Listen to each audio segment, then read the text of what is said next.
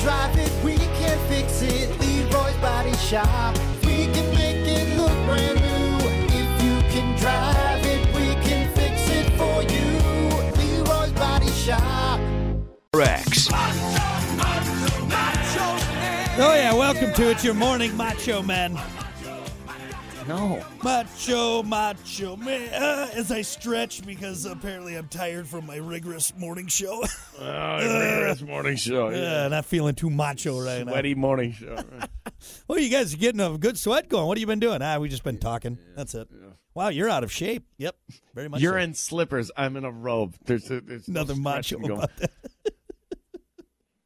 Uh, in my macho robe and slippers. Uh, no, anyway, it is the Plan B Morning Show. Just about uh, quitting time here. We got what we learned on the show coming up, all that good stuff to wrap things up. Right now, though, let's do your final fact and opinion, your final thought for today. This is interesting. Uh, National Lampoon's Vacation, one of the greatest movies ever, gets credit for killing the station wagon. After the movie came out, sales plummeted, and the minivan almost immediately became the most popular family car. Which that kind of bums me out because I love station wagons. And maybe that's just because of my age and, and grew up having station wagons. Wait, wait, wait, wait, wait, wait, wait, wait, wait, wait. So, so the movie came out, and then after the movie came out, the station wagon plummeted. Yeah, the sales for it. And, and then the minivan became the, the popular family car I wonder instead. why? Wouldn't the movie make it better? I don't know. Maybe maybe because the issues they I I, I really I, I don't know the reasoning behind this. Huh. It doesn't make sense. I think station wagons are way better than minivans. Way better than minivans. Like if I had a choice, station wagon all the way.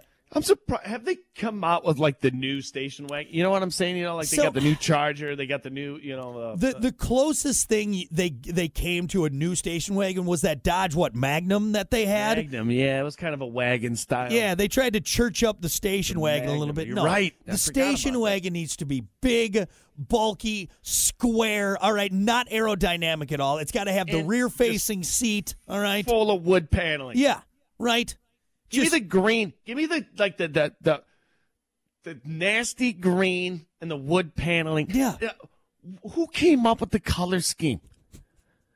Uh, no, this someone is who's no joke. colorblind, uh, just I- like I ah, don't- this will work.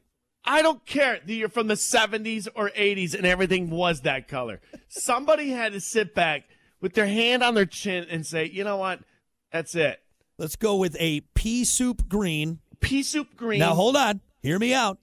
Then we're gonna put wood paneling on the side. All right, wood you know that, paneling and some silver trim. You know that stuff that was in Grandma's basement all along the walls there. We're gonna take Some that. chrome trim. Oh my God! This. There's no way at any point in time, even somebody from the 1600s that has never seen a car, it'd be the most amazing thing they'd ever see in their entire life. They would still look at that thing and be like, "That is amazing. Yeah. What is that? Damn, it's ugly though. That is an ugly, ugly Damn, vehicle. that is But ugly. look at all of the stuff I can put into it. oh, amazing. that that that rear area opens up into a rear-facing seat. That sounds safe for children. yeah, that sounds like a perfect spot to put the youth, right there. Yeah, it's, S- s- Here's the thing: it is so ugly, Brock, that it's good yeah. that yeah. we like it. Yeah, like the DeLorean. The DeLorean was a good-looking car, but I don't know what about what it is about the DeLorean, man.